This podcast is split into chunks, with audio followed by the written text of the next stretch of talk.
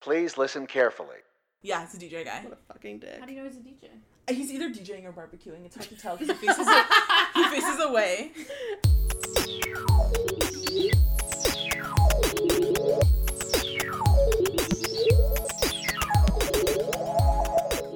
Welcome everyone and their sister. I'm Christina, I'm Natasha. And I'm Stephanie. and our theme this week is intersectional feminism.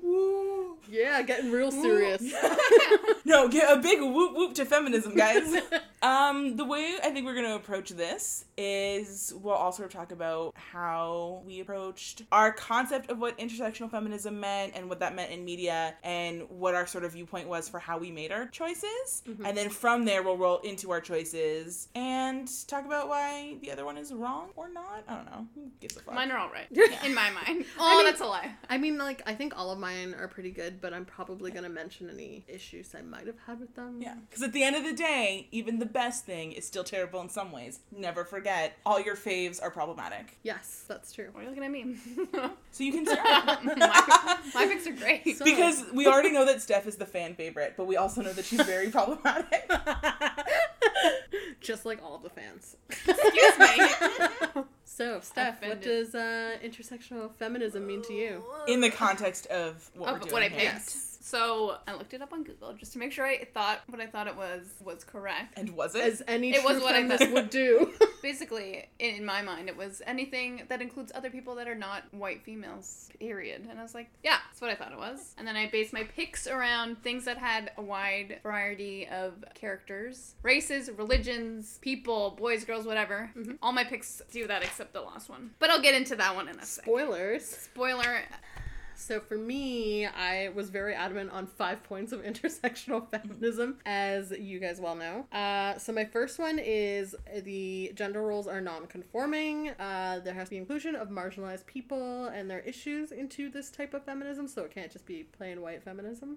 I also mentioned the Bechdel test, where women can talk about or not fight about a man. So there's that one, and then women of color in leading roles rather than the background. So I don't want no maids. Oh, Ah. I want I want the main character. Dudes, we're gonna have that conversation too, let me tell you. Oh yeah. And then my last one was the female leads aren't a specific binary type of female. So if they're feminine, they're not fully feminine and girly and ha ha ha, I'm such a girl. Or they aren't when they're masculine, they're not like fully masculine or tomboys or fit to a male gaze type of idea of what a woman that is more masculine should be. So it kind of ties in with the gender roles, but more in like their demeanor. Does that make sense? Excellent work, excellent work. Thank you. Thanks. Golf clap. So does that mean for you that all of your picks are gonna hit upon those five topics? Or those five points? I Um, don't know what you want to call them. Those I- five thingies? I think that for the most part they will, and if there's any problems that I think of, I will mention them. So for mine, um, I went with kind of very similar stuff. I didn't look it up, but I know I wanted to go with something that was specifically beyond white feminism.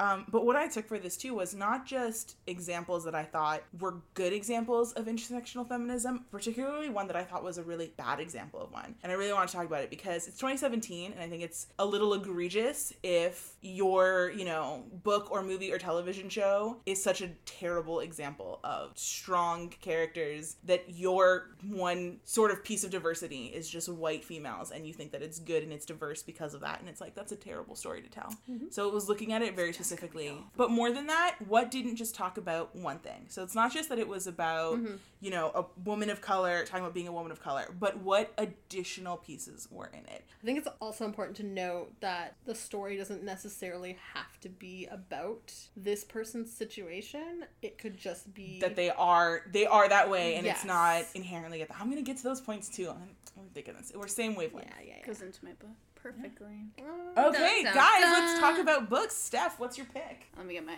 notes out. I could have done the regular route of like feminist memoir, but I didn't do that. Honorable mention to Shrill by Lindy West, which is the last good book I read I want to read Hunger. I still on haven't. this. Oh yeah, I yeah. haven't, I haven't read anything Roxane Gay I'm on fire. I know, I know, I know. I'm waiting for the audiobook. I booked a romance series, and then I specifically picked a book from the romance series, and you guys are gonna love what kind of romance series it is. Finally. I'm so What? excited. Finally you chose a book.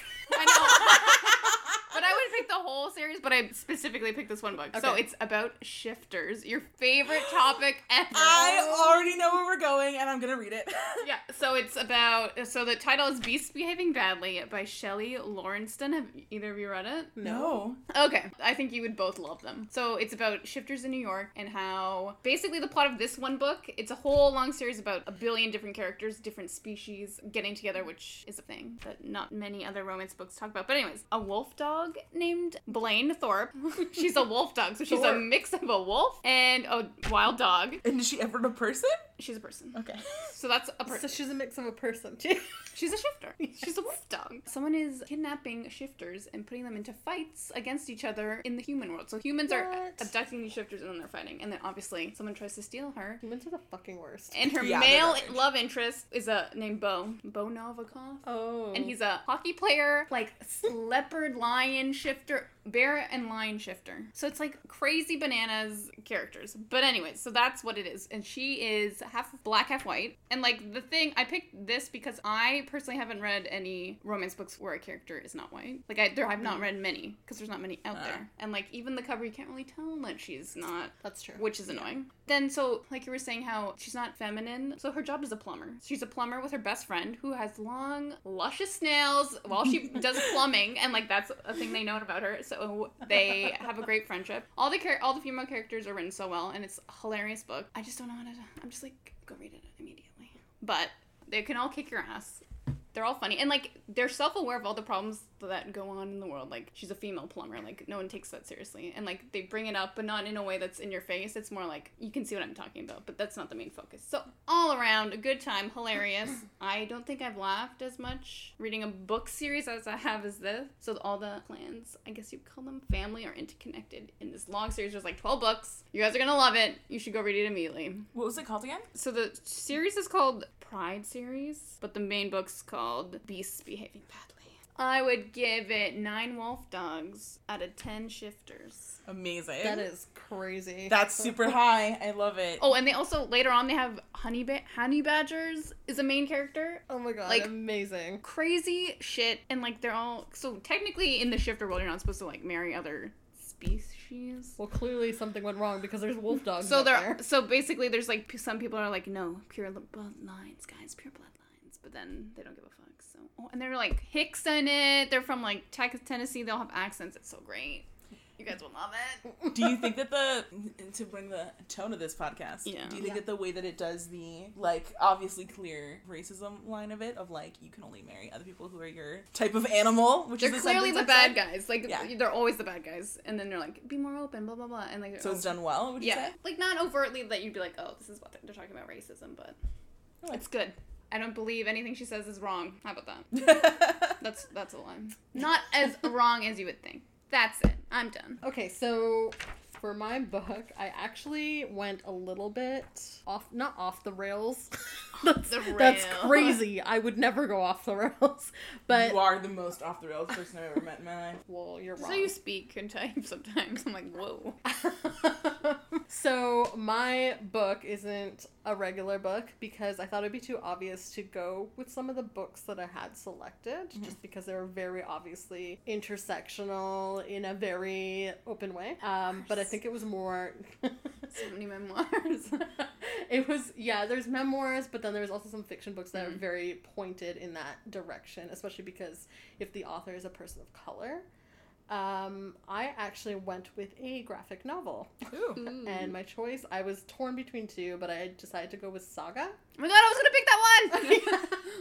because it's a great one i it was is. gonna choose rat queens because i love oh graphic rat queens is the it's best so good I have that book waiting on my shelf. I haven't read it yet. you should really read it fucking lumberjanes too by the way if you Yeah. haven't read that it's a different tone but it's also good It is, yeah. Um, I decided to go with Saga because I felt like it was more well known and because I kind of wanted something that kind of felt like Star Wars a bit. Uh, but essentially, Hmm. if you do not know what it is about, it is a long, epic space opera, I want to say, Would you- fantasy graphic novel. not to interrupt but would you call it like a saga I would call it a saga, in fact. Almost. It almost matches the name of the story.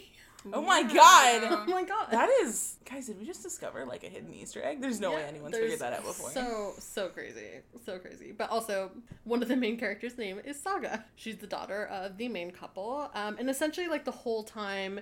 You, you see these different species on different worlds and they're all warring and some people have sided with other sides um, even if they're not the same species. So there's like robot people there's people with horns and wings um, and essentially the main couple in like the beginning part they are of the two exact opposite species that are fighting so there's like the winged people and then the people with the horns and they're both in the armies or military or whatever and they i think they fall i can't remember but it's been a while since they were they fall in love on the battlefield i believe after fighting Isn't he a prisoner? or he's a prisoner He's, he's yeah.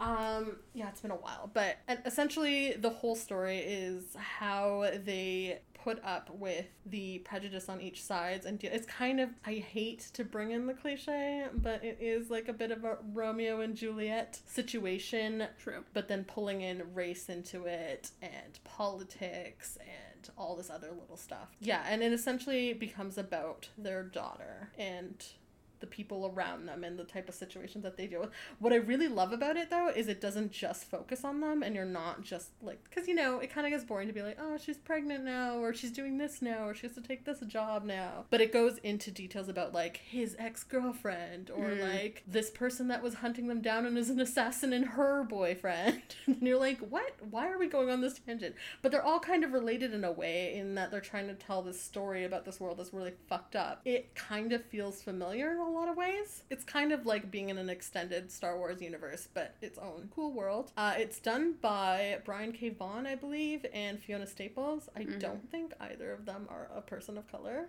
which, which is often questionable. I do prefer yeah. when people of color write these types of things, but I do. My person is white, I think too. but but I'm not 100%.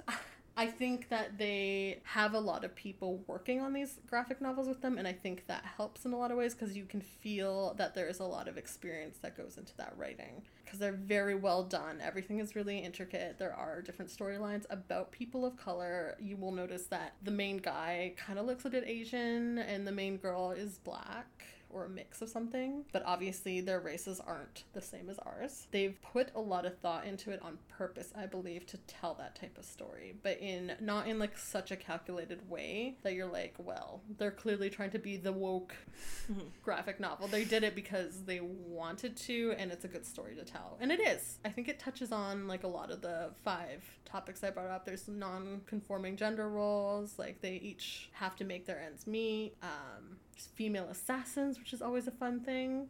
Uh, and like nobody's too feminine, nobody's like they just are the way they are. People are different shapes, sizes, different appearances. So yeah, I think it touches upon all of that. I can't think of like a major issue would come out of that, but I, don't- mean it's such a huge world that There's something in there you think. there's. I'm I sure think- there's yeah. I'm absolutely sure there's something that's probably wrong with it being headed by two white people, but Yeah. I think it definitely helps that with graphic novels, it's not just the two people whose names are on the covers that are actually writing it. There's a lot of people behind that. There's a lot of artists behind it, so I think that helps a lot as well. But yeah, you both have read them, right? Mm-hmm. Yeah. Yeah. Not to, or no, I, well, I was gonna say not to interrupt, but then I didn't interrupt. I waited for you to finish, so never mind. You can go ahead. What I think is interesting, and I kind of felt this way when I was trying to pick my book because I read a lot of fantasy and I read a lot of sci-fi.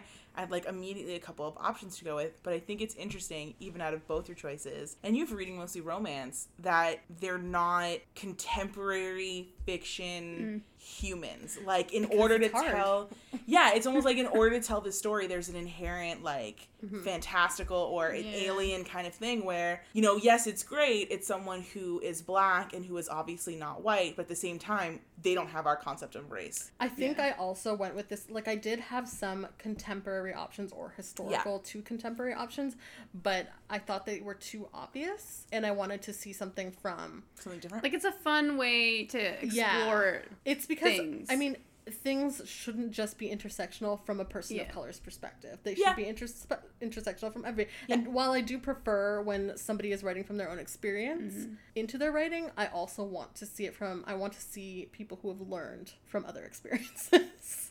And I think that's important, especially if that that's what your job is. You should like these people aren't people that were like, I casually wrote this. They fucking do this for a living. They plan this out months ahead of time. Well, I get super like I think that everybody needs to be telling the stories. It also needs to have white people, not just telling stories about white people. But I respect it so much more when it's an, an experience of like I might do something wrong, but I'm here to learn about it, and it's going to be difficult. I get really annoyed when it's difficult and someone goes, "Well, I tried. What do you want from me?" Like it's difficult for a fucking reason. Like mm-hmm. put the time and the work in, and you might still get it wrong, but as long as you're not a dick about it, it's probably going to be fine. Yeah. Do you find Just- people like there's a lot of like I don't know if it's controversy, but like people are saying how we needed diverse books, but then they're mad that the diverse books they get are from like white authors. Well, here's the thing. Yeah. I think that could be a larger like publishing issue though. That is Yeah. a publishing issue where they are more likely to publish a person that is white Yeah. than a person of color, or the person of color is not as visible as the white person, so they're going with authors that are more popular to begin with as well. If you've noticed, I Yeah. noticed that. like society feeding into the their Yes. own biases. Yes, and I think uh, some publishers are trying to take steps to get more authors of color writing people of color. Not necessarily to make it okay, but it's more to get the variety out there and to meet these complaints. But there's always going to be Yeah. complaints. And I- but I think also part of the issue is like the core concept of thinking like we need diverse books is ever something that can fully be answered. You know what I mean? Like at the end of the day, it's always gonna no, we're always gonna need more because we've had so many years without them Yeah. that you're gonna need a long time of actively pushing them. Mm-hmm. And again, because it's just it's going to be hard. You're gonna get it wrong sometimes. It's gonna be difficult, but trying is better than not because like it's Yeah. much harder to not have them. Yeah, totally agree. Uh, if I had to rate this, I'd rate it eight talking seals out of ten. I like Wow. that reference quite a bit. I like that reference. So I'll roll into my book then, because I feel Mm-hmm. like you're done. Thank God.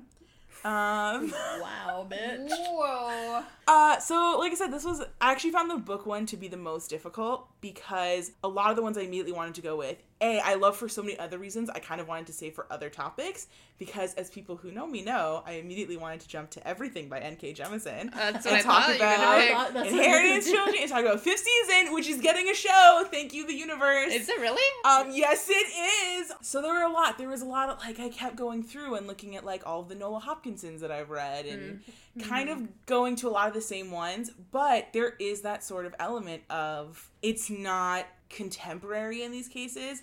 You know, these are for the most part they're authors of color who are writing characters of color and very specifically their experiences as it relates to being women, as it relates to being character colors, as it relates to different like class structures, but it's still that fantasy scientific element that I was when I was looking for a book was trying to get away from. And then when I was looking at all of the contemporary fiction that I've read, so much of it does not cannot even remotely be considered anything that would appropriately be intersectional feminism. Like it's all white women, it's dudes, or if it is, it's just never done right. So there wasn't anything that I want to talk about. So I went the route of picking a memoir, and I went with the one that I think introduced introduced me to what intersectional feminism meant outside of just like news stories and stuff like that. So it's Redefining Realness by Janet Mock, Oh, which I think. where I thought you were gonna go. Where do you think I was gonna go? I thought you were gonna go for bad feminist. Oh, that one's also good. Yeah. Yeah, but nope, not that one.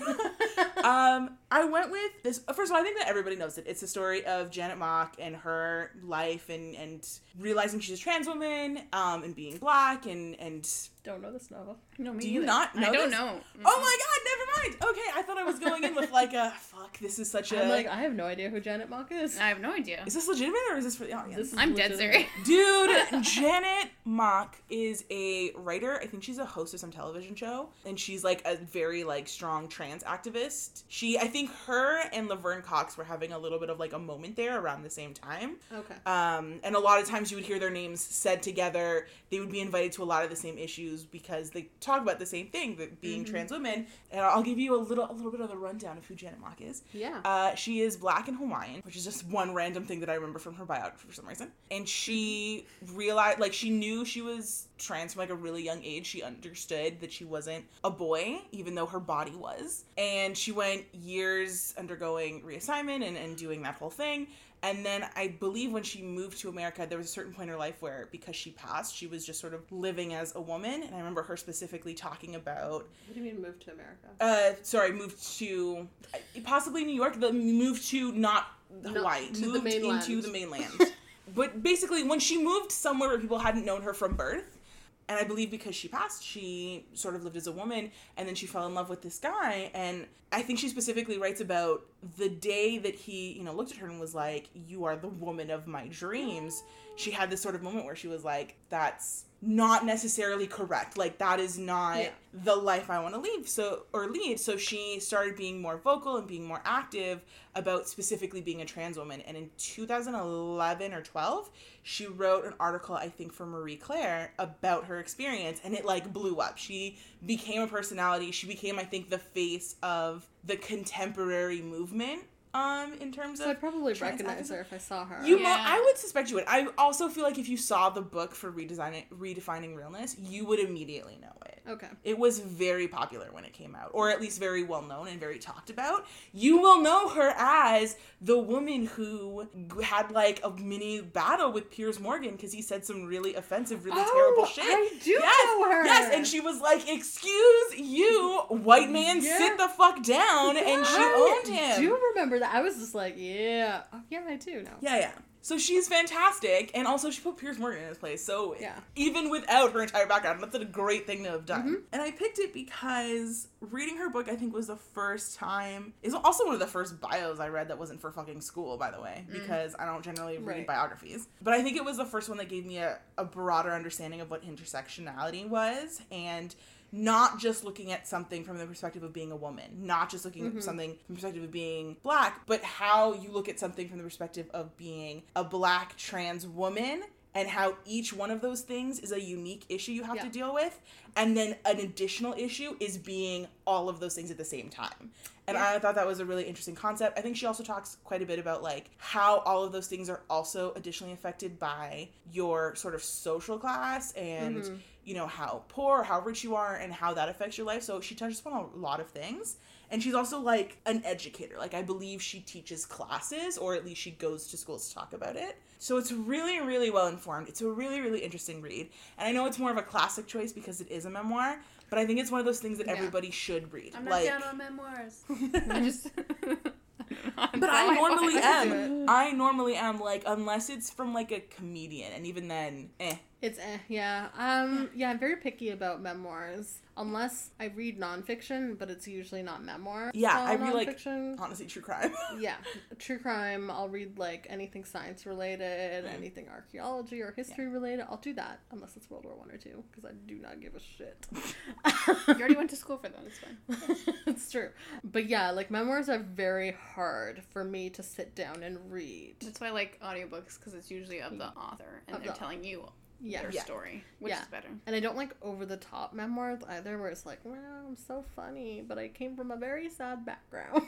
and I'm like, I know everybody comes from somewhere. But yeah, so I'm gonna I'm gonna now a put on your list. You have no choice. You have to read this book. It's Okay. fantastic. Um, I don't want to. I think at this point in time, I don't know that it's gonna open your eyes. I don't know that any of it is surprising if you're someone who is aware and up to date on the kind of issues people are facing. But it's an interesting read from someone talking directly about her perspective. It's a good mix of actual biography and not like educational facts, but like actual things that are going on happening in the world. And I just really, really, really enjoyed it, and I love her, and I want more people to read her book. I have to be honest, I, despite being a woman of color, anytime I read a book not knowing the author's perspective, I'm always surprised by how much I learn. Like, I just finished the book spelled K I N T U, but it's pronounced Chintu. Oh, I thought it was. I legitimately thought it was Kintu. Well, that's what I learned in the beginning of the book. It's Chintu. but it is really surprising the things that you learn from that perspective. What's this book about? It's essentially, um, not to veer off topic, but we're gonna do it. It's a fictional book from the perspective of a family that spans generations, and I don't normally like generational reads because I'm like, Mhm. oh my god, so boring. but I love family dramas. but it's essentially like this family and how they're cursed over time by a god. okay. Or like they are they are representative of this god, god called Chintu, but they're cursed by the first family and their fuck up. Um, Damn.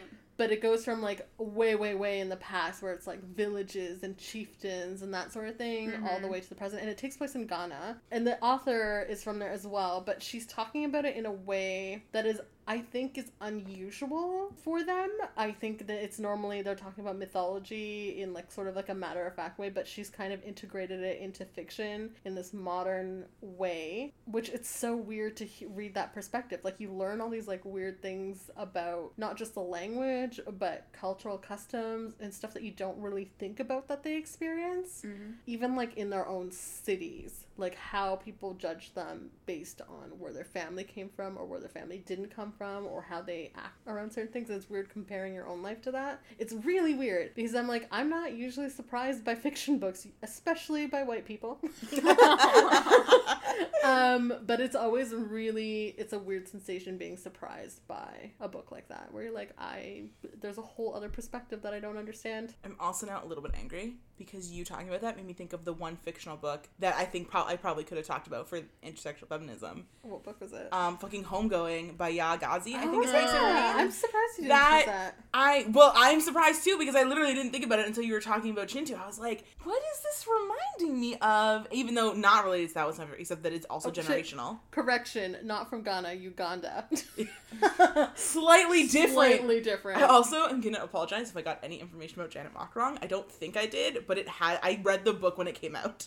oh my god, I feel so bad. But anyway, I'm not gonna talk about it because I don't want to go off topic. But you should also You look honorable Homegoing by Yeah. Yaa Gyasi because it fits all of those points. It's a really good fictional book. It's also generational. And Chintu is by Jennifer Nansubuga Makumbi, in case anybody's interested. So that's my book plus two additional books. because they're all Um, amazing. and I'm so obviously I'm recommending it as stated several times. I think so many people need to read everything written by Janet Mock. Just go out and read her like articles if you don't want to read a full book. Um, and I'm gonna give it ten pressed Piers Morgan memes out of ten. amazing. yeah. all right. okay, Are we on to. I think we're gonna roll into movies, guys. Let's go, Steph. What do you got for us? It's like the least good pick I have, if that makes sense, because of your fucking four points, asshole. It's five points. Five points. Like, uh, yeah. So my pick is Girl Interrupted. Oh, I love Girl Interrupted. Yeah. It's like That the Angelina Jolie one? Yeah. Okay. So basically, it's a s- true story about Suzanne Kaysen, I think is how you pronounce her last name, who she was 18 and she talked to a psychiatrist for literally 30 minutes, and then he put her into a mental hospital. Which this mental hospital was famous for uh, people such as Sylvia Plath and Ray Charles, for people who have been in that mental hospital. I picked this one because it was the first movie I'd seen in my memory that I was like, oh, people are interested in weird women and their problems and their issues. But then I can't remember if there's diverse characters. I don't think there is. I think they're all white. Yeah, I think they're pretty much all white. Yeah. But Because you have Winona Ryder, Angelina Jolie, Brittany Murphy. Yeah. I can't remember who else. A lot of A lot. But- a lot of basic. it does meet one of my points where they don't just have to talk about a man the whole time. That's true. So But does that get into like is that not because I feel like white feminism is also passing the is it Bechdel or Bechdel? I think It's it's Bechdel. it's pronounced both ways. Like I used to pronounce it Beck. You've heard it both ways. I've heard it both ways. I've heard more Americans say Bechdel than the other way. Okay, I think I say Bechdel. Anyway, I used The to say point Bechdel being that- too, but is I like I would consider white feminism to pass the Bechdel test, for but me, yeah, essentially, yeah, because I mean, like the Well- reason I picked it, I would say, is the friendship between, if it, you would call it a friendship. I think that's open to interpretation between Winona Ryder and Angelina Jolie. That's why I was like, oh, you don't have to be likable to be in a movie and people will watch it. yeah, And I think true. she won an Academy Award. Winona Angelina Jolie. did she? She won. Mm, I don't know. Has she ever won an Academy Award? uh, I could I I think feel like she has. I don't. I feel like I would remember that speech. I'm trying to think if have I ever heard the words Academy Award winning actress Angelina Jolie, Uh, and I don't think I have. no, Was it she's- Winona Ryder then? It might have been Winona. I feel like Academy Award winning actress Winona Ryder is something I've heard. she's definitely won one for sure. Oscar. I just don't know what it was for. She th- no, that was Christina Ricci. I was gonna say maybe she won one for Casper. Sorry, she won one. First of all, let's let's go. Let's go to the type of movie that you decided to bring up. you didn't like? I mean, I love Casper as much as the next person, but the award-winning movie Casper. no, Is an award-winning movie? no, I was making a joke. didn't even know it. I was that was why I made the joke. But then is it her or is it It's Christina Christina Ricci, Ricci, right? Yeah, yeah. So I was they're all they all look the same to me. I think the second one is Hilary Duff. yeah, the, the second one is Hilary Duff. The Oh, yeah. not as What? good, but still you should Oh, watch right. it one Yes, is Hilary Duff. Exactly. Which has some clear I was gonna say like some clear hocus pocus or ripoffs, but now I can't remember which one came out first. God damn Hilary. Duff. Anyway, we were talking about you were talking about Girl, your movie. We were Girl talking about Girl interrupted. Interrupted. Yeah, that was my pick. That's it. Doesn't hit all points, but it's not the worst thing I could have picked. I I might flag on the play and say that while like it's a good movie, I think it is very white feminist. oh yeah, I'm for sure. The thing I'd argue for this is it's based on a true story. So it's I call bullshit that in real life it was nothing but white people though. Well, I mean, yeah. The main characters, yes. but how much better would it have been if the background characters were not white people? Like, like, it's the even- same bullshit. even mildly though, because I think it's that same nonsense. Like I get so annoyed with girls. My biggest issue with girls, because first of all, it's a terrible show. I will not. I will fight everyone on this. It's not good. it is a terrible show. But how is everyone in the background white in New York? yeah, I don't In know. Friends. But Yeah, Lena Friends, I Dunham have did that. say she's like I realize that. Did she, did she, realize? I feel like did she, realize after she, was criticized? After I feel like I don't know. See, my issue with her too, though, is I feel like she didn't realize until the show was over, even though people were telling you from the very first episode that aired. Yeah. Like, you can't just date Donald Glover in the show and think that everything you did for the past couple of seasons was good or worthwhile. Like, don't they have like maybe this is only movies where they like have a test group that watches your your movie? They and- do, but those are all definitely white people. Yeah. What? Yeah. Okay. Yeah. And then another honorable mention because I looked at a list after I picked my choice, and it was a Whale Rider. Have you guys ever seen that movie? No. It's about like a girl trying to be a chief of her tribe in like came out in like 2005. I watched it in like. Did it win an Academy Award? Yes, it did. It The was girl so met good. Johnny Depp and she was so excited. Oh, that Aw. sucks for her.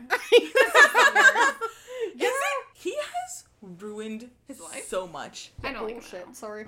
Like, angry at him for the horrible thing he did, and then additionally angry at him What did he do? for the fact He that he abused ruined. his wife, right? Yeah, he hit um hit Amber Heard. Right. I think it was like emotional and physical abuse. He's a piece of garbage. Listen, That's what it is. and he's also on like 50 billion drugs all the time. Like anybody that respects Hunter S. Thompson is on 50 billion drugs. I just get even like I'm already annoyed that you're a terrible person, I'm then like a second layer of less important annoyance that you've ruined everything about yours that I used to like. Yeah, it's true. Like I can't, I can't watch. He's like in debt because people all took his money. I'm just like, okay, Good. cool. Did you hear he like flew like a specific wine from his collection all the way to Australia because he wanted that specific wine? He is stupid. Which I don't understand. I Fucking Johnny Depp ruining Pirates of the Caribbean. Yeah, that's true. he's the worst. Yeah. That's Anyway. Good for Amber Heard for leaving him. Yeah. Okay, Whale Rider. I looked it up because I couldn't remember the plot. It's a girl. She wants to be the chief of her like tribe, but only men can be it. And then she has to prove herself to her grandfather and how she can be the chief. And it's a great movie. I feel like it's on Netflix. Does she? The fuck is wrong with her tribe? I don't know. Only, Only guys men do. could be the chief. Fuck them. Fuck them. What what what do you rate Girl Interrupted though? Girl Interrupted. Five white Angelina Jolie's out of ten Brad Pitts. Amazing. That's all that. I got. I'm Yeah. like not super happy with my choice. I do really like Girl Interrupted. I don't think it stands up to today, but yeah, but I at the time, I definitely and could like when I rewatch saw it, I also give that for movies, I found it very difficult to find something because a television show can maybe get better as time goes on. Yeah. But your movie, you made it, you want it It's out. the one time, yeah. and and uh, because they put so much money into it because you only have the one go i think they take the fewest amount of risks which is absurd but risks for lack Yeah. of a better word in terms of making your movie more diverse or better Agreed. your your movie My not movie. Let me get my tash Tash. Ew. Let's not call me that. Tasha. JK, that's what my family calls. Me. i know that's why i said it because i'm slowly worming my way in You want to be your family? My movie. Okay, so I feel like this is gonna definitely touch on some of the themes that we're bringing up later, but I'm gonna do it anyway because I fucking love this movie and I think it's one of the ones that really still holds up now. I obviously could be always improved, but it still holds up nowadays. And my movie is Bring It On. yes That's my. Yeah, That's a good one. That's right. bring it on And the reason, oh, what maybe I That's should- like in my top ten favorite movies. Yeah. it's all time. one of the best movies ever It made is. Yeah. And- if it's on TV, I will stop yeah. and watch it. You know how many times in a week I have stopped to watch Bring It because everybody decided to play it that week, and I was like, I'm gonna just keep Sit watching. Yeah. Also, just a quick pause. You should look up the soundtrack for the Bring It On musical because Lin Manuel was the person who did the music for that play. Really? Whoa. Yes, and you can tell. I find I find you can tell that it's him in certain parts, and I love it. Well, that's what I'm gonna do. Yep. Plus- Anyway, let me let me do a little summary, even though everybody knows what Bring It On is about. You have to bring it on. You have to. Essentially, Bring It On is the story of a cheerleading team competing against other cheerleading teams at nationals. Who did this? Oh, Kirsten Dunst. I was like, who is this main? Yeah, Kirsten Dunst. There's uh, Eliza Dushku from Mhm. Buffy. Um, Name any of the Clovers. is that the opposing team? Yes. Gabrielle Union. Of course, I know Gabrielle Union. Name any other one. No. Do never not mind. know. Do there's the, the there's the one that always has the really long nails and she always like whips her hair. I love her. Mhm. Yeah, she's great. Great choice. So essentially, it's a cheerleading movie, and what happens in a cheerleading movie? There's a competition. But the one, okay, not the one, my five points directly relate to this movie. This is essentially where I got my five points from. I wonder how many like pieces from like university grads had done their thesis on this. Yeah. Oh my god. Like I can would- only imagine. Totally. I would do it on all of them, excluding number two. Yeah. Wait, I've seen two. Have I seen three? There's a new one out. Did you guys see that? I just saw it on Netflix. Yeah, Yeah, a new bring one it on out. across the world or something like that. What? I s- assume it's an international cheerleading competition this time. Even more intersectional! oh, there. It's probably still though a white team against a black team. Probably. Like, um, okay, so- Actually, uh, from the cover photo, I feel like there there's a team with different races Oh, is on that there? same. I okay. I Amazing, followed very closely. amazing. Never mind. Even better. this is actually the main point of intersectionalism that I wanted to bring up. Yeah. It is a white team against a black team in the main part. I mean, there's a whole bunch of teams against each other, Yeah. but they're bringing in this marginalized group of people from a very poor school in like the quote unquote ghetto. Yeah. Um, and they essentially this is the main team they're they're competing against because the previous captain used to imitate these teams and what is it called appropriate Appropriate. Yeah. appropriate their cheers and that's usually how they won so it's essentially a parallel for everything a white person has done in the past and that was True. more than just appropriating. That Yeah. was outright That- stealing. exactly it was outright stealing and the Although I captain guess that's the same thing. Never mind. I'm sorry. yeah same thing and you I yeah said there must be some Toros In the atmosphere, I said burn. It's cold in here. There must be some clovers in the atmosphere. Oh, Anyway, so what I loved about Ice, it ice, is that even though the opposing team was the Clovers, they weren't the bad guys. Even the main white white female lead Person does. Dunst. yeah, Duns, even they weren't the bad guys either. They were like they were trying to right their they were wrongs. ignorant, which Yeah. is And what I Again. really liked about it also was that even though it's women against women, which I usually hate in any fiction because I'm like they always make them out to be these goddamn bitches that like are not honest to life. It wasn't like that. Like there was honest competition, but they respected each other, which was great. Even when there was a bit of like disrespect between the teams, they sort of like were like, "But no, let's step back and focus on how they do respect each other in the Mhm. competition." because of the Um, great ending scene. The other great, yeah, it was. The other great thing is the Clover team do make up for the money they need to compete on their own. Yes, I, I, love that part. Love that. That is amazing. They don't have to depend on white people to save them. they don't Oh, have no. to depend on. They do obviously depend on like the the charity they get from that talk show, whatever talk show it was. I can't remember. I couldn't remember. I can't remember if it's a real one or if it's clearly It's a supposed fake to be one. Oprah, It- yeah. but isn't Oprah. Yeah. It's, it's like a yeah. It's supposed to be like fake Oprah. Yeah. But yeah, I liked that part too because they are doing it on their own and it shows that they can fucking make it on their own. They don't need somebody else to like pump them up to that.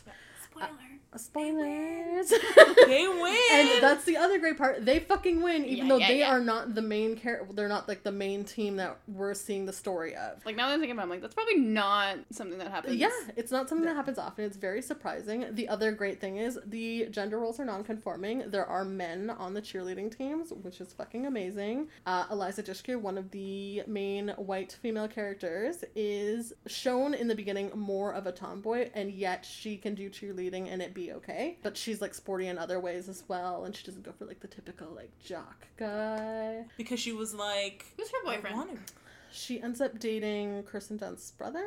No, No, Kirsten- the other way around. The other way Yeah. around. Her brother ends up dating Kristen Dunst. Yeah, Okay. and Kristen Dunst in that same way, even though she's seen as more of a feminine type. Do you think they would have made her a lesbian if they redid this movie now? Yes. Yeah, For 100%. sure. Hundred percent. Yeah, She yeah. probably like This that's is probably this what they is one of the intended it to other be. points I was. Sorry. gonna- Yeah. I was like, if they redid this movie, that is the one Yeah. one big thing that I would change. Because they for just had the one gay cheerleader that they openly talk about. Yes, that was it. exactly. And it's the dude. Or she would have been Um, bisexual. I feel like it would have been one or the other. Something. Yeah.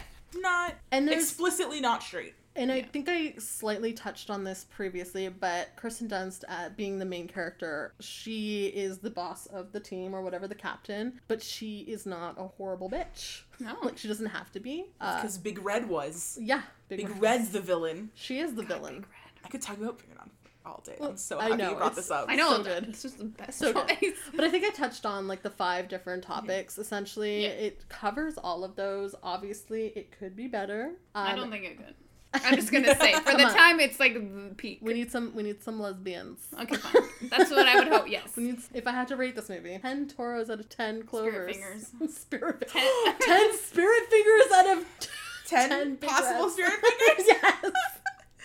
No, ten spirit fingers out of two jazz hands. Yes.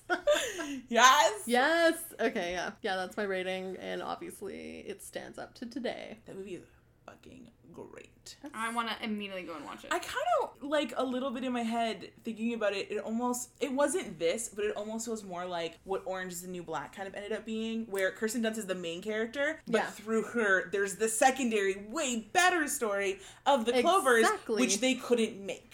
Which I Mm-hmm. feel like that's another change I definitely would make. I would want more from the other. I would want it to be about the Clovers. I would want the whole movie, but it's from their perspective instead. Well, then would it get the same like realizing that white people are shitty?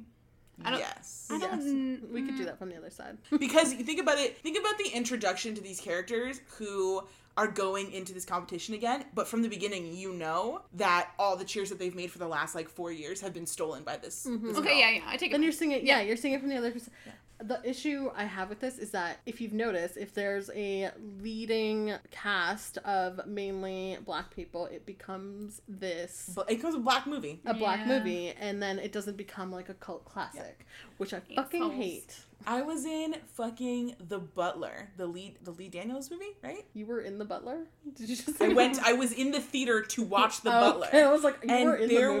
was and there was a preview for um i think it was called i think it's called best man with um taye diggs i don't know it was it's a movie that already exists i think it's called the best man or the last man and it was the christmas like they came out with a second movie for it that takes place at christmas it's a fucking comedy it's a completely different tone of voice to the, the butler 100% there's nothing about them similar other than the cast because it's a are black- back yeah. And i had not seen a trailer for the last man holiday anywhere else except for in the butler. And i got so mad because i absolutely was going to watch that movie because taye diggs, taye diggs was in it. And i didn't even know That because of fucking this. BS. so All right, Christina, what's your movie? okay. So i had like i was saying earlier kind of had a hard time with finding a movie that i had watched and i was like i can say that this is intersectional feminism. There were a couple of i think like smaller indie movies that i've seen in the time in times before that i was like maybe i could talk about rhymes for young ghouls which is a movie i think that takes place in canada which is Rhymes for right? Rhymes for Young Ghouls, Oh. and I believe it's a Canadian movie, and it takes place um, on a reservation. So it's about uh, Canadian Aboriginals, and particularly this one girl, and I think it's talking about a reserve school, which is a movie I had seen a couple years ago. But ultimately,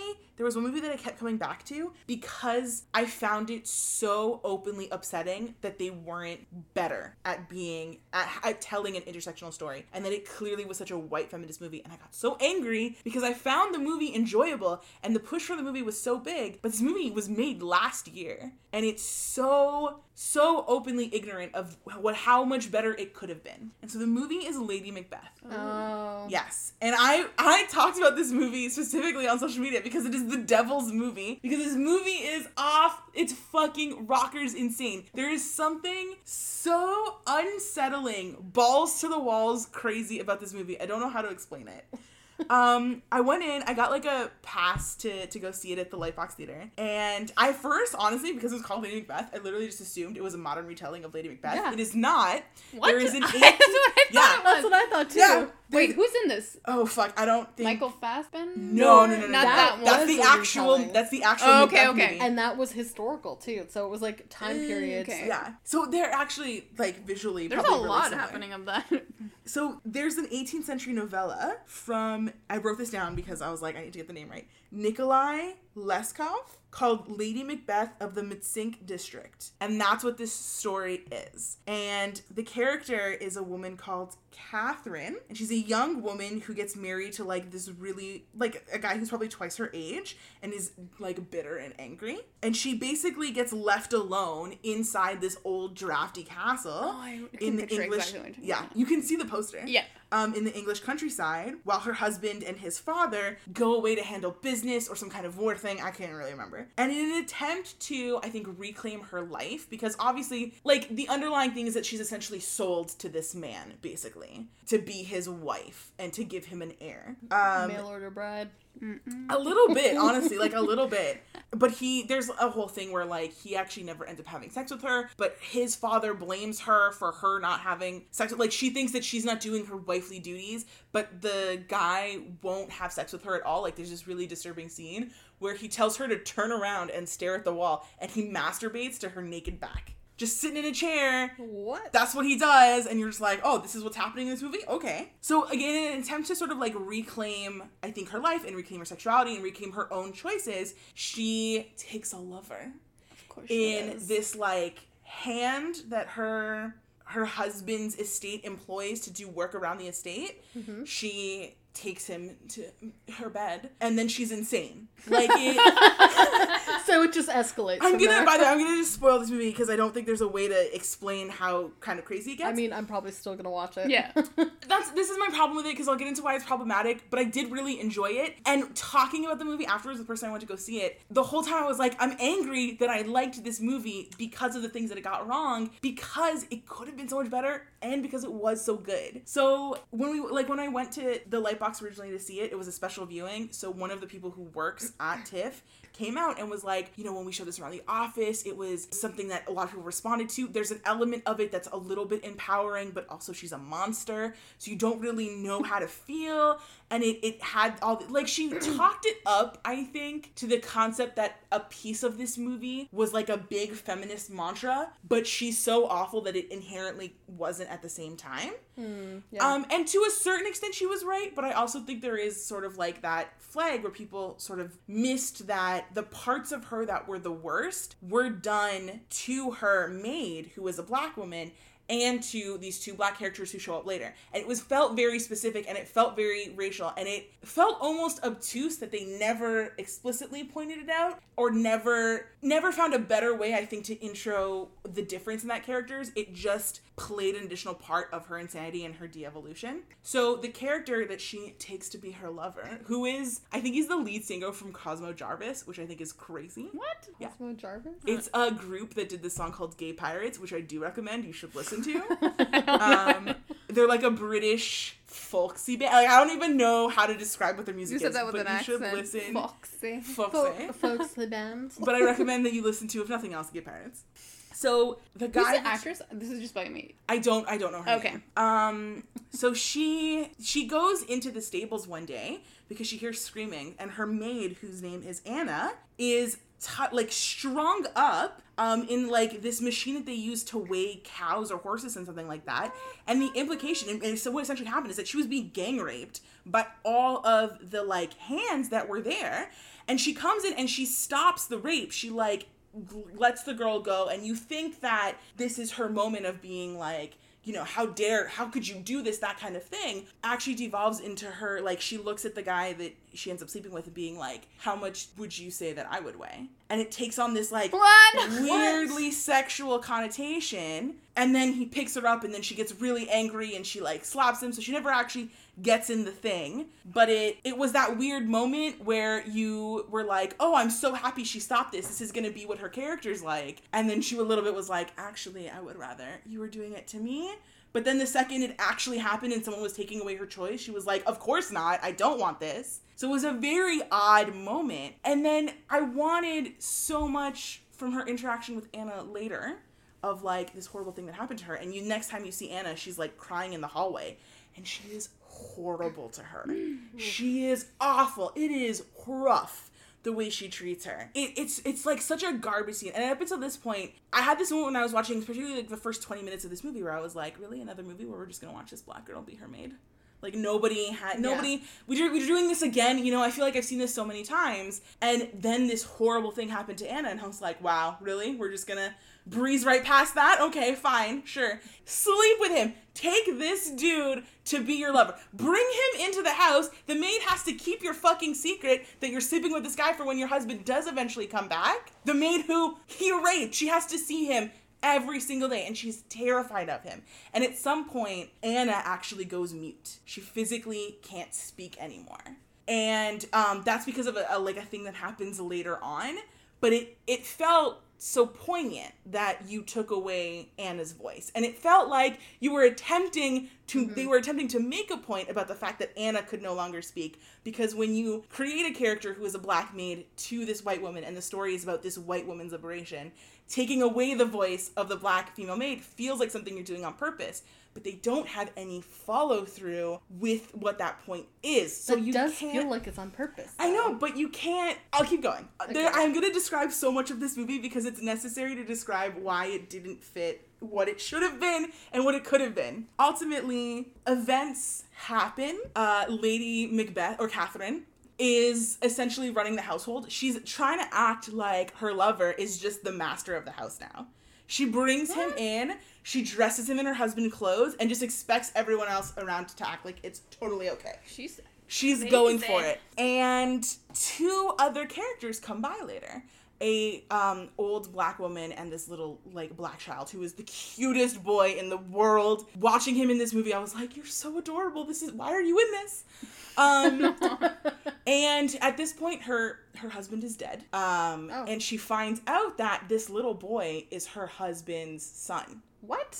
Yes. He had like a secret family off to the sides, and the old woman that came with him is his grandmother because his mother's also dead. And the, the her husband was supporting them basically, and now that he's dead, they don't have money. So they came, and the woman is like, he's the master of this house now. He, he was technically an illegitimate child, but he was officially legally his ward, so that he was the one who actually inherited the estate, not his wife. oh. So everything Oh. went to this little boy. Oh. Wow. So the woman, the grandma brings him in, and I had the moment where I was like, yes. That's that's where the story is going. She, as a white woman, reclaimed her power back from the two men in her life that were ruining it, and now these black characters who have been treated worse than her are coming and reclaiming their right from the white woman. I was like, I get it. That's where you're going with this. Excellent storyline. Totally into it. Nope, not what happened at all. What? she probably They- kills them because she's crazy. this is a terrible thing to spoil. It's a very upsetting scene. It's done in a very particular way. She gets the person that is she she's sleeping with to kill the little boy. Knew it. And she does it after bonding with him. So it's sort of like what? it's the it's the turning point from when she becomes someone who is defending herself to when she is outright attacking people who have not She's done a anything wrong to fucking her. cunt. So this this happens. But is and- she treating people the way she's been treated? Like, is that a point they try I, to make? I think that yes, no. I think that's one of the eh, underlying okay, elements of yeah. it. But it's very understood that she went too far. oh yeah. Even Oh, yeah. even the the dude she's sleeping with was like, this was I should not have done this. But I'm also really mad at him because then don't do it, you stupid fuck. Like she wouldn't have done it alone. anyway, so you think that you think that the grandmother is because she the grandmother comes in and she runs that house. The grandmother you can see in her eye, she knew what the fucking woman did. She came in, she came in with her kid because she knew that this kid was entitled to everything. Like the grandma knows this bitch understands everything that's going on. But the grandma makes the decision to leave the little boy alone with um, Catherine. I'm like, why would she do this? And worse than that, so the day after, the dude that she's sleeping with comes back in and is like, we did this. I killed this kid with her. This was something that we did together. I can't do it. I can't have this on my conscience. She goes, oh my God, he's lying. He's sleeping with Anna. And they did this together to get back at me or some crazy The grandma? nonsense. No, uh, uh, Catherine says it. Oh, she's like, Catherine. they're lying. Catherine turns it back around on him and saying like, Oh.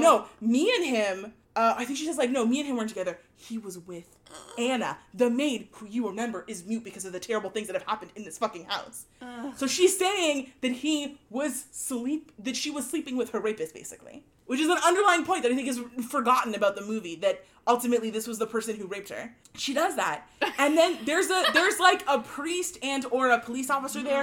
They're like this is a very questionable death. This kid did not die of natural causes. Is this a modern movie?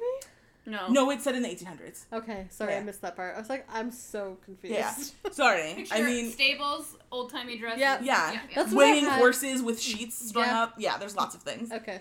So you do, and you think, and the, the grandma is there, and the police officer like, this is a crazy story. We don't know who to believe. You think the grandma is gonna be like, nah, man, this bitch, I don't trust her, and you think they'll believe the grandma, and you think that maybe it will account for some of the small things that it did. The grandma sticks up for Catherine, even though you, I, like, I swear to God, I thought the grandma knew. Like the the way that they show her face, I thought she knew, but no, she doesn't. She stands up for her, and then Catherine goes, "Bring Anna in here, and if I'm lying, Anna will say." Anna, if you'll remember, is mute. So I think the way that this movie, this movie could have ended up being good. This movie could have ended up being something that touched upon some of the important intersectional feminism notes, some of the important things. If Anna had taken that moment to reclaim her voice, and if Anna mm, had in that moment been like, "I did not sleep with him. I will speak. She is awful. Let me tell you all of the things that I have seen." That would have been a better Anna ending. says nothing. This movie ends with Anna and the um, guy that she was sleeping with, the guy that Catherine was sleeping with, her rapist basically, stuck together in a cart being dragged to their death. Oh, fuck everything. Although, I have to give it this. From what you told me, this sounds like what real life would be like. Yeah. Oh. Yeah. Except Yeah. for the grandma, that one was crazy. Yeah, that's fucking. But like possibly, but it's it's you made this movie in 2016. Yeah. you made very deliberate choices to the point where it felt very deliberate that you took the voice away from the black maid. There's a scene, no, there's a scene I think that's also really important, at, like the deliberateness of it. Um, Catherine has drunk all of the favorite wine of her husband's father, and they're having dinner together, and she is bonkers drunk. She is so drunk, and it's funny at first. And then he asks Anna to bring the wine, and she comes out and she's like, There's none left. And Catherine has specifically moved behind the father, and you know, in her eyes, not only does she know that Anna is not going to say that she drank all of it, she's going to enjoy what happens next. So Anna has to be like, we we don't know what happened. You know, there's none of your wine left. And he goes, why did you all drink it? And Anna can't say that Catherine is the one that did it because she wouldn't in that time. It, it wouldn't have been. Yeah. Don't they It wouldn't have worked out for her.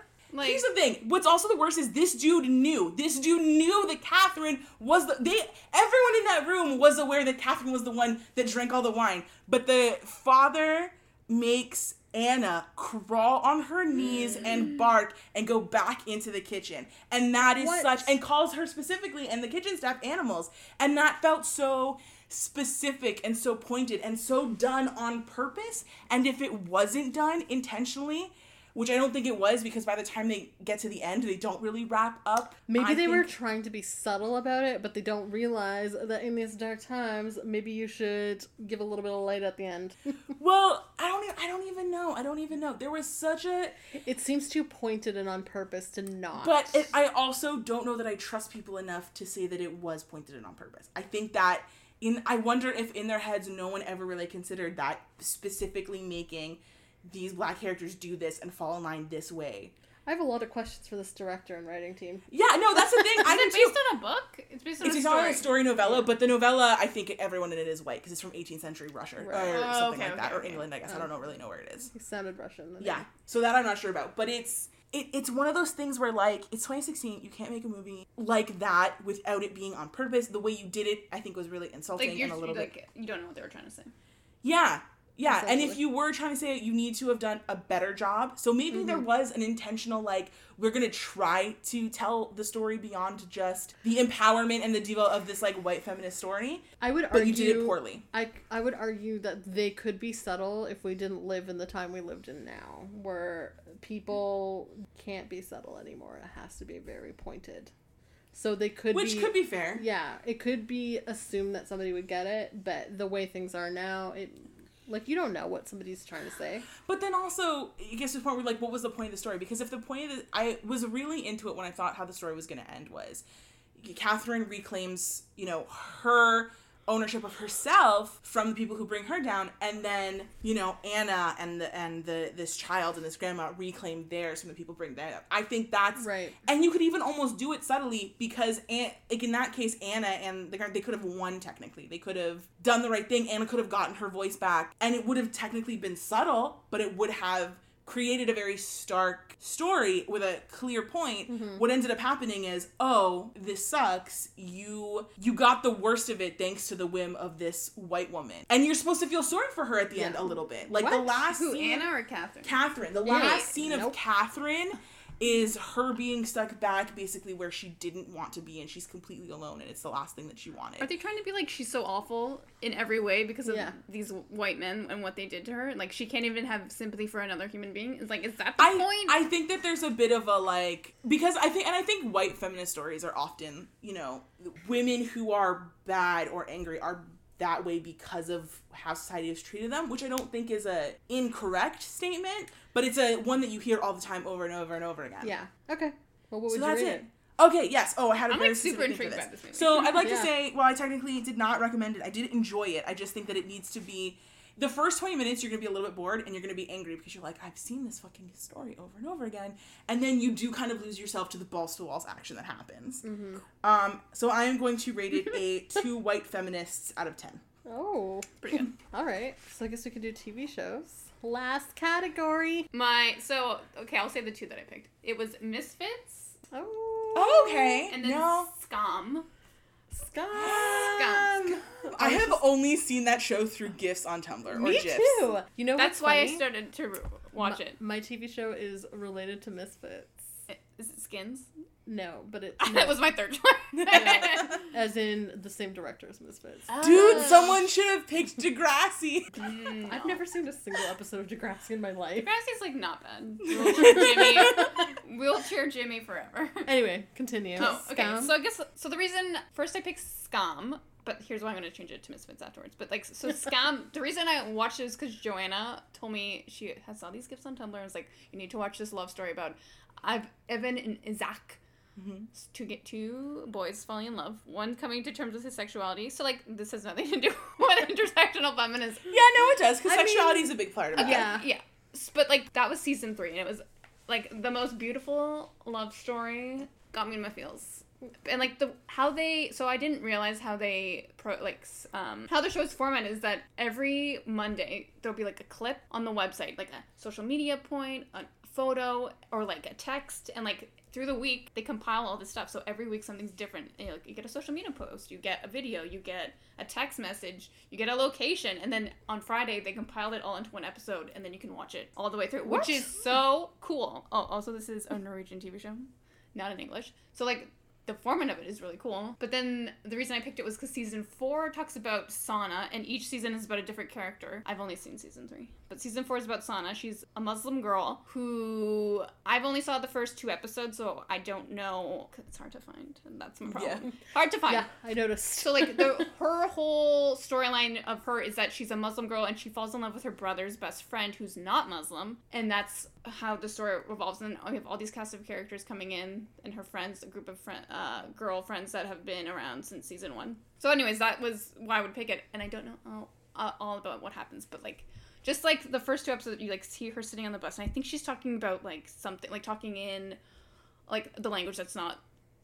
What, is that Norwegian. Norwegian. Yeah. so just like talking Norwegian. talking to her friends or something yelling on the bus and like all these people are like looking at her and like it's so aware of like religion and how big a problem it is today like how people see muslim religion because of everything that's been going on and like they really bring that point to the, like the forefront of like her life so that's why i picked that one but i can't fully tell you what happens because i've only seen two episodes like i said but like that's a show you should watch Everything I've seen from the Tumblr gifs is like this is a good show pick Yeah. for this. I So think. essentially, the show is kind of like a better version of Skins. Yeah. Okay. exactly we just gotta keep bringing up skins. skins is so good Never seen Skins either. oh my god skins is like all the teens now this is their skins Skam Skam. Skam I appreciate that it's on English. Yeah. So you, get, you gotta you gotta use your eyeballs. yeah. Very difficult. I can't actually watch TV with my eyeballs. It's hard. I know it's very It's so hard. hard. you gotta think I at the same like, time. I just like to listen.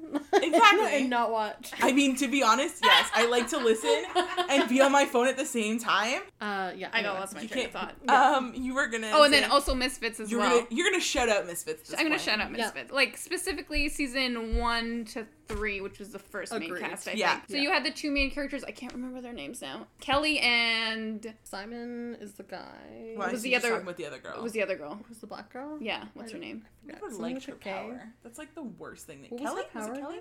No, Kelly she was, was, the, one white that girl. people touched her and they. Oh yeah. no, sorry. she could hear their thoughts, Right. and like so she could hear her thoughts while she's walking down the street. And then the other girl was like they couldn't touch her without Yeah. going to like sexual. Who? What's her name? Yeah. Simon and. Although season four had the big tall black guy turn into a woman. It's th- yeah. So yeah, main cast. That was good. So yeah, a lot of different points. Alicia. Alicia, yeah. Right. But also, like, that's the worst power in the world to have people touch you. They immediately are, like, aggressively sexually violent at you. Yeah. I never got why people were into her and the other guy when when he touched her. Yeah, Yeah. because when, he touched her and he was like, "I want to pee on you," I was like, mm, "You know what? I would never want to sleep with that guy." Yeah. What a whirlwind. I know. and you love them. Like Yeah. we so I watched the show me and my roommate. It was snowed in at university, so we sat there and watched every episode available to us in like a span of 4 days.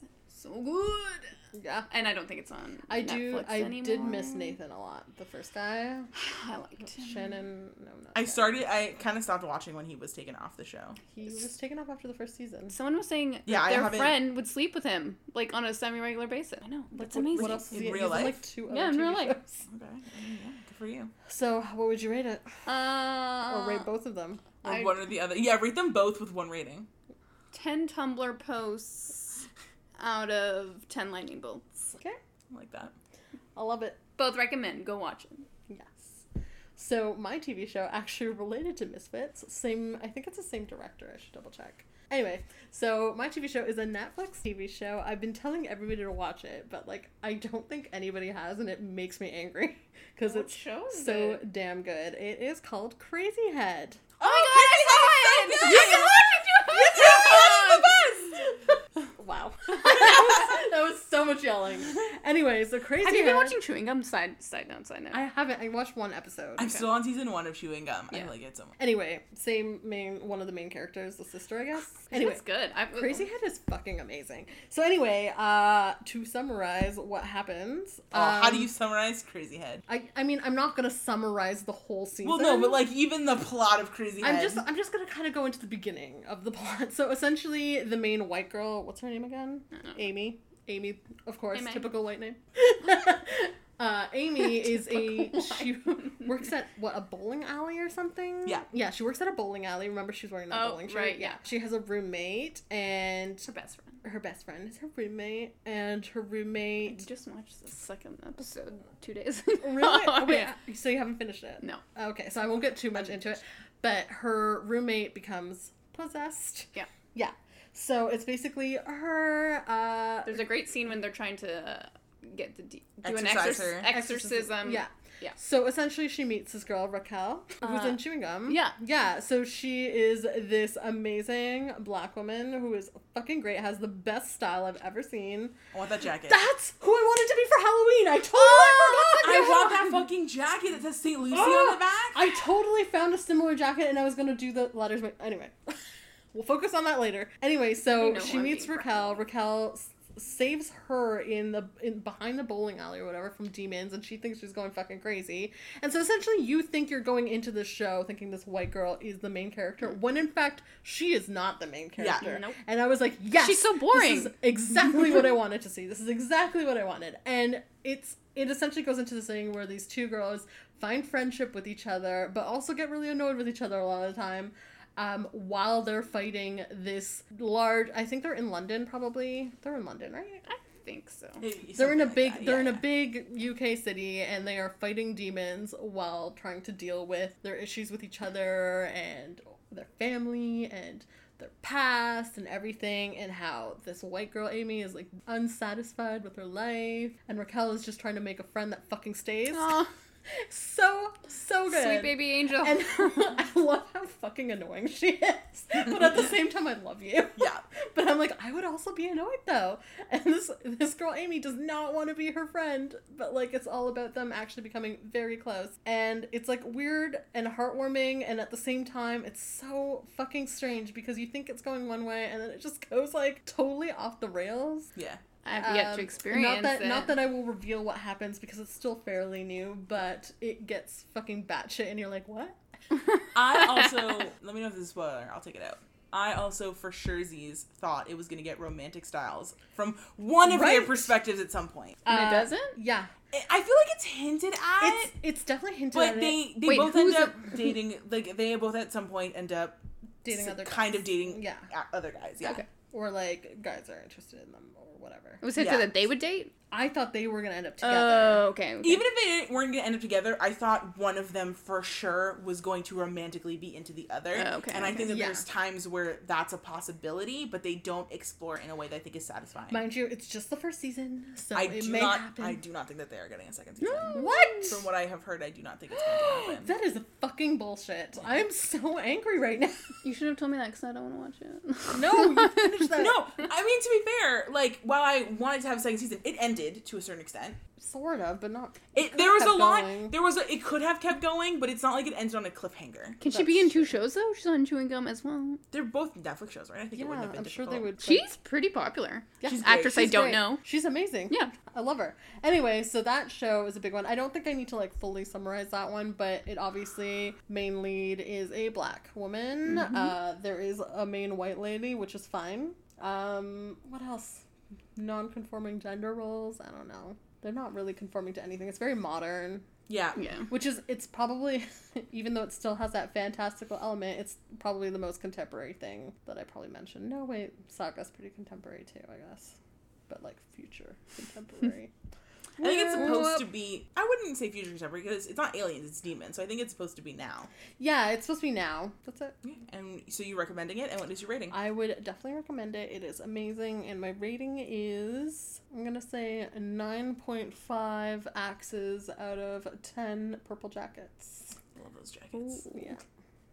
The exchange rate on that rating Mm-hmm. is interesting because I feel like the jackets are worth so much more than the axes that it might actually be like a seven out of ten that you've rated there. It's possible. It's very possible.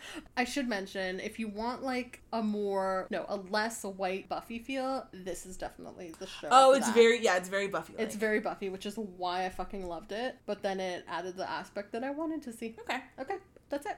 So I'm gonna do my TV show. Yeah. I knew this immediately, and I'm so happy that no one else said it. But I knew immediately what I was going going for. Um, I feel like because my other choices were really like aggressively like Janet Mock is clearly about intersectional feminism. Like that is an important piece to what she's doing. Mm-hmm. Lady Macbeth, the conversation is so serious about what it could have been and what it wasn't, or the possibility of what it was trying to do and maybe failed to do. I wanted to go with one that was less inherent, that was just low key out here being the greatest television show and the most intersectional, I think, feminist show Who are we? that currently exists right now on television, but doing it a way where, you know, all of the things that define this as being intersectional feminism, the fact that there are female characters, the fact that there are characters of color, the fact that there are gay characters, do not define those characters in any way. They're just pieces of their personality. So my television show is Brooklyn Nine-Nine. Uh, I was like, I don't know what you're Where are you going with this? Brooklyn Nine-Nine, if you don't know, is a comedy show about a police precinct starring Andy Samberg and Stephanie Beatriz and Melissa Famuso. Yeah, I think Famosa's I right. I think Famuso is her name. I have it open. Be- uh, Chelsea. Fumero. Famero. Uh, Chelsea Peretti, Yeah. um, Andre Braugher, Terry Crews. Yes. The guy who plays I'm just Boyle. I like forget the his whole name. beginning scene is flashy because of all the names. It's it's so good, and it's it's just a comedy show about a police precinct. It's kind of like a a little bit of a parody of a regular cop show. And Mm-hmm. I remember originally sitting down to watch the show. I remember hearing about it the first time, and they were like, Andy Samberg is going to be in a thirty minute sitcom comedy about a police precinct, and I was like, that's the worst thing I'm ever going to watch. Like I had no expectations for it to be good. I had no expectations for it to low key Mm-hmm. be out there doing the daily work to represent people of color and um, women and gay people out here in the best way humanly possible. Preach. Like who knew this show was going to be out here doing that. I anticipated a kind of lowbrow comedy that I was going to watch because it's Andy Samberg and I love him. And the show started, and it was so much better than that. Mm-hmm. Right off the bat, there are two black male characters and there are two Latina characters, and they are not in any way competing with each other. They are all lead ensemble characters in this show. One is not lower than the other, one is not a side character to the other one's lead character. They are incredibly and equally important to this cast. To the point that I remember reading this and I looked it up before we did this. The girl that plays Amy and the girl that plays Rosa Diaz were like, after they got cast, would regularly be like, Do you think they're actually legitimately going to keep both of us on as two Latina women? Wow. They apparently would text each other and be like, I'm going to wear my hair straight. So like you like to to define them as two different people because I would obviously as being a Latina actress you would be so used to people defining you in that way as being mm-hmm. a Latina actress. The I think that there's an underlying there of doing literally anything to make yourselves look and feel different from each other. Yeah. That I assume Melissa was like, I will wear my hair straight, you wear yours curly, and then we'll be two different people. Even though obviously from the beginning they're two different people. They're so different. Yeah, and I think that's that's crazy, but also amazing in the sense of them being like, we didn't think we could be two Latina characters on the same show at Yeah. the same time, but we are. And then you have Terry Crews and you have Andre Braugher, who are the captain and the lieutenant. So they're the two people in the highest Andre.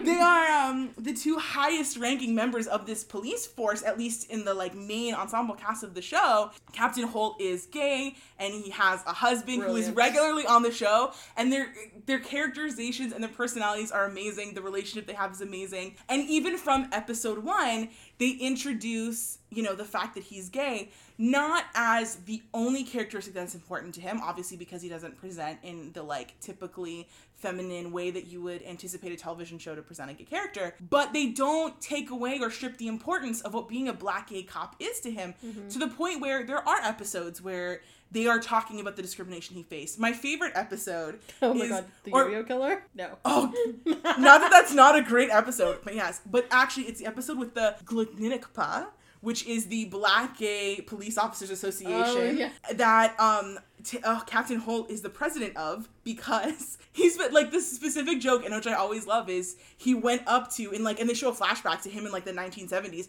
going up to his like white male captain and being like, I would like some discretionary funds to set up specifically a group that is support uh, that is supporting of black gay police officers. And the the dude just laughing as if that would never happen. And his response is they never actually said no so i just went ahead and did it. And then when he's talking about the Glununikpa and being the president, um, he is gonna give a speech, and the speech, the starting joke is, "Do you know what the most difficult thing is about being a black gay police officer? The discrimination." Every time I die laughing, and what I love about this joke is his assistant Gina hears it and doesn't laugh. She's like, okay, that's just Captain Holt who is dry and can't read his expression. But he says that joke to a room full of black police officers and they die laughing because it's an excellent joke. It's hilarious.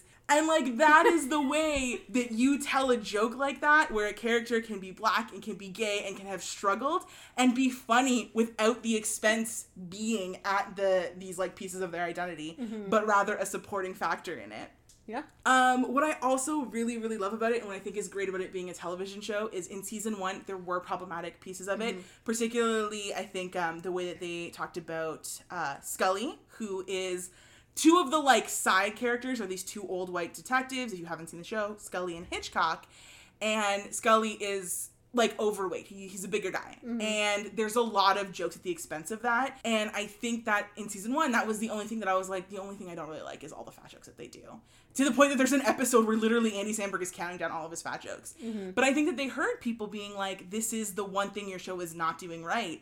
And in the seasons after that, they don't, it's not treated that way. There's jokes about Scully and Hitchcock eating, but it's not treated as like a terrible thing that Scully is fat. The the dynamic of that joke changes and Hitchcock almost becomes a more of a like lovable character. And and then there's like a whole thing where Hitchcock is more actively like an insane person. but I think the changes and the way that they started to treat Scully, who is ultimately a terrible detective, but with a little bit more of of respect from that perspective, which I think is really great. Um, there's a particular line that Andy Samberg has about one point where he's talking about Ace Ventura: Pet Detective, Yes. and he was like, "Great movie," and it good news. It only gets mildly transphobic right near the very end, so that's good. Um, and it's like the little things in it that are very woke and very good. You know, there's more obviously that they could do, but they are the show out here pounding the pavement, doing the best without that being this the show's main topic or main point. Because some things that I want to talk about were like dear white people and stuff like that. But that mm-hmm. show was created in response to that. Brooklyn Nine Nine could have had the possibility to be really basic, be just about white people with a couple of token characters. I think they pushed and they actively made it not that. The people on the cast always talk about how comfortable they make the set, how important the fact that you know they're actors who are treated a specific way but don't feel treated that way ever on Brooklyn Nine um, and have so much respect is important and it matters and it's just it's out here doing doing the groundwork to be a better show. yeah, it's a great need show. Watch that show more. Yeah, it's so good. I, I- haven't caught up recently, Yeah. but I, I think I'm only behind by a bit. recently have rewatched it in its entirety twice Wow. So, by tell. accident. I can but, tell because you're quoting things. Oh, but I the Ace Ventura line I always remember the fucking the line about the hardest thing being a black detective is, Yeah. is the funniest joke I think I've ever heard in my entire life. Mm-hmm. Also, like the deadpan delivery of Captain Yeah. Holt is great when Captain you add Holt it to that. is hands down one of the best characters ever. Yeah. Absolutely. Ever on oh my god, Terry Ever. Crews. Just Terry, Terry Crews is Crews. his whole character. What I love about his character though is that he He can be soft. Yeah, he's so fucking huge, manly, Yup. muscular, and then he's like, "Who ate my yogurt?" Terry loves his yogurt. As we've established, Terry Crews' body size with his character's um, personality is my exact type. Um, but more than that, I also love that he's a really caring father, and it's important to him. And it's never he's never made fun of for it. There's it's very noticeable, I think, that him and Captain Holt are both two black men in this position of power, but they're both so aggressively different from each other Yeah. while still having somewhat similar experiences. And then the same being said of Amy and Rosa, where they're their own people. They just share a couple of identities, and when they they revel in that and they share that piece of themselves, you get great episodes like the one where they tried to deal with um, Terry Crews' character is um, found in the middle of the night by a cop, and he was worried for his life because they're addressing that very serious issue that in real life, if a white cop happened upon someone like Terry Crews and he didn't have his police badge, he very much could have died. yeah, And they can do that serious one, but they can do it so well without that being again the main defining traits of the character. agreed. Yeah. Arguably, the main defining trait of Terry Crews' character is his love of yogurt. Yes. So I love Brooklyn Nine Nine. Everyone should always be watching it. Can't wait for the next season, which I believe starts in a little bit. Woo. Um, and when it comes I know everything. when it comes to a rating standpoint, I have two ratings. Ooh. In the entertainment category, it's a 10 Terry yogurts out of 10. Um, 10 cocoa nibs from that episode of the cocoa nibs. Amazing. yes. Or, no, no. Let me, let me phrase. It is 10 Terry yogurts out of 10 desk yogurts from Charles Boyle's desk. Oh. It's, it was hot. um, with the exchange rate, it might be 700 Terry yogurts. Um, and from the place of intersectional feminism, I'm going to give it an 8 Rosa Diaz formal leather jackets Yes. out of 10 Yes! Amy Santiago's color coded um, binder system. That's, That's our intersectional feminism. That is the most serious episode we've ever done. Yeah. Done. But.